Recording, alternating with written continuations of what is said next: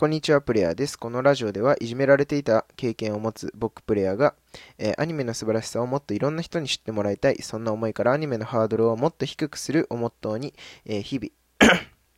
発信をしていく番組です。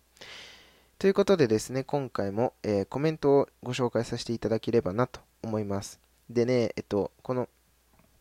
2本目のね、えコメント紹介のラジオなんですけれど、あの、最近ね、あの、たくさん聞きに来てくださる方が1名いまして、で、動画をね、上げると毎回コメントしてくださってる方が1名いまして、今回はその方を、えー、ご紹介させていただければなと思います。で、その方が、その方っていうのがですね、えー、沖縄専業主婦たけさんという方で、た、たけさんです。はい。で、たけさんはね、こう僕がラジオの動画を上げると毎回聞きに来てくれて、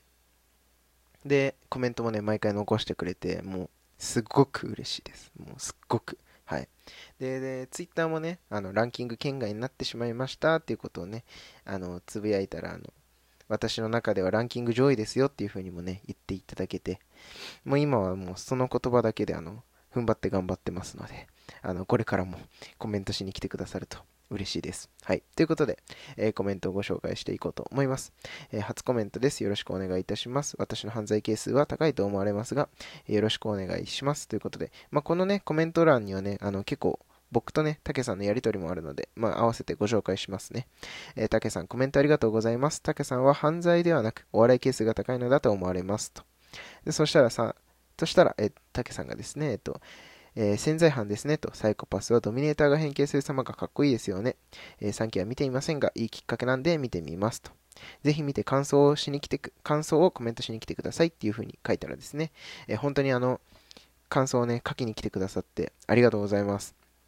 えー、3期の一挙1話を見たんですけれど、ね、寝落ちしちゃったよと。主人公サイコメトラーみたいな設定なのかな？ゆっくり見ていきますということで、えー、これはね、サイコパスの、えー、回だったと思うんですけれど、あのサイコパスのね、3期っていうのはね、こう、ちょっとね、話が変わってくるんですよね。主人公も変わるんで、うん。で、ちょっと話も変わってくるので、あの、1期2期を見てる人からするとね、あの、何の、何のことを操作するんだみたいなね、ちょっと、ん？って思っちゃう部分もところどころあっあるんですけれど、あの、ちゃんと見ていくとね、お話の、あの、深いところまでね、知ることできますので、あの、ぜひね、3期は9話かな ?10 話かな？なんか、そんな多くはなかったと思うので、まあ、ぜひ全部見てもらって、お時間がありましたら、あの、3期のね、映画もありますので、そちらを見ていただけると、えー、嬉しいです。はい。で、次のコメントですね。えー、犬屋敷実写で見ましたよ。プレイヤーさん、これはいいテーマですね。最近、銀河英雄伝説やドラマの三国志などを見て、自分が権力を手にしたらどうなるのか、素晴らしい犠牲者になるのか、はたまた独裁者になるのか、と自問自答していました。力を持って悪用せず善行を行うのはかなり心が問われますね。と、犬屋敷のようにありたいものです。ということで、えー、コメントいただきました。そうですね、犬屋敷はあの突然ね、夜の犬の散歩中に突然空から宇宙人が降ってきて、その宇宙人にあの体を機械にされてしまうおじいちゃんのお話なんですけれど、あのそのね、機械にされた体っていうのはもうものすごい力を持つんですね。あの悪いことをしてる人をやっつけたりとか、うん、治らないと言われてるような病気を治したりとかっていうぐらいすごい力を持つすごい力を持つことになった、まあ、しがないサラリーマンっていう感じなんですけれど、うん。で、やっぱりね、こう力とか権力を持つと、やっぱりこう、まあもちろんね、それを持ってる本人次第ですよね、使い方っていうのは。うん、なので、あの、僕もね、こう、そういう、なんて言うんですかね、こう、人を助けられるぐらいの力を持った時に、やっぱりこう、恩返しっていうかね、今までお世話になった人に対して、こう、還元できるようにね、していければな、ししていければいいかなと思い思うんですけれど、うん、まあ今の状態ではね、あの到底無理なので、はい、あのこれからね、毎日コツコツ上げて、あの還元できるように、えー、頑張っていきますので、あのぜひね、あのコメントまたしに来てください。はい。ということで、えー、次のコメントいきますね。えっと、はい、これですね。えー、ナルトに感謝だってばよ、だっけ。えー、20代後半の頃、友達にナルトを勧められたけど、字が小さくてギブした。ジャンプコミック読めない病。ジャンプコミック読めない病。ちなみに私は18から23までは、は友達とあまり会えずバイト付けでしたが音楽聴いて自分を励ましていました応援してるよということでねあのこの最後のね応援してるよっていうのがねもうすごく嬉しいですはいということでこれはえっと多分ひなたの回かなうんでこのねひなたっていうのはね本当にこ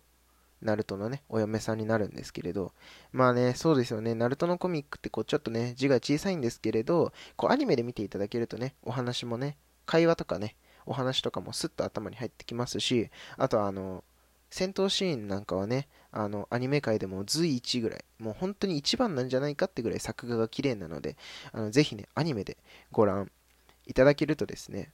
なると楽しめると思います。はい。で、僕もね、バイトしてた時期あったんですけれどね、それの行き帰りはね、もう本当にもう、狂うぐらい音楽聴いてましたね。うん、最近ハマってる曲とかね。うん。ちょっと歌詞を覚えたい曲なんかをね、あの、行き帰りずっと流してね、聴いてましたね。はい。そして、これが最後ですね。えー、60年代洋楽いいよ、アニソンか、ジェネレーションギャップありそうということで、えー、と、これは、かなでかな？かなでの回でもらったコメントですね。はい。僕もね、洋楽はね、ちょっとね、聞かないといけないなっていうふうにはね、思ってるんですよね。うん。まあ音楽をね、ちょこっと勉強してた時もね、あの、洋楽は聴きなさいというふうにね、言われてたんですけどね、いかんせんこうね、言葉が入ってこないっていうのがね、どうも僕は合わなかったみたいで、うん。もうちょこっとね、ちょこっとしかわからないですね。うん、夢見るシャンソン人形とか、ヘイジュディとか、ぐらいしかわからないですね。すいません。はい。ただ、そのアニソンに関しては、あの、銀河英雄伝説ってね、先ほどおっしゃってたので、あの、80年代のアニメ好きなのかなと思って、あの、僕もね、80年代のアニメね、こう、父親の影響で、こう、カセカセットテープじゃない、ビデオテープとかでね、こう、うっすら見てた覚えがあるんですよね。うん。それこそね、コブラとか、セイントセイヤとか、あの、銀河旋風ブライガーとか、まあ、ガンダムとかもそうですよね。うん、なんか、うっすらですけど、一緒に見てた覚えがあって、で、80年代のアニソンってね、こう、すごく印象に残るフレーズだったりとか、メロディーの、なんていうんですか、構成らしくて、うん、すごくね、こう、頭に残るんですよね。うん、もうほんと、銀河旋風ブライガーとかは、本当にもう、代名詞ですよね。頭に残ってしょうがないっていう感じなんですけれど。うん、なんで、アニソンね、ちょっと、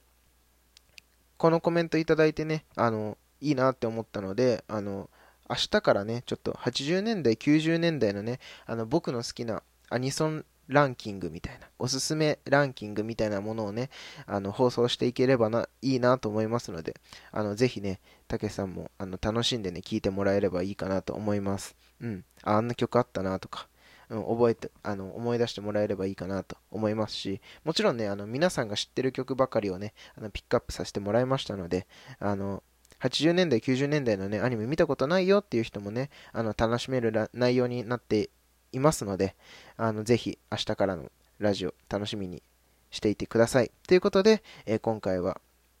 たけさんからね、いただいたたくさんのコメントをね、えー、ご紹介させていただきました。えー、たけさん、いつもありがとうございます。そしてこれからもよろしくお願いいたします。ということで、え、また次のラジオでお会いしましょう。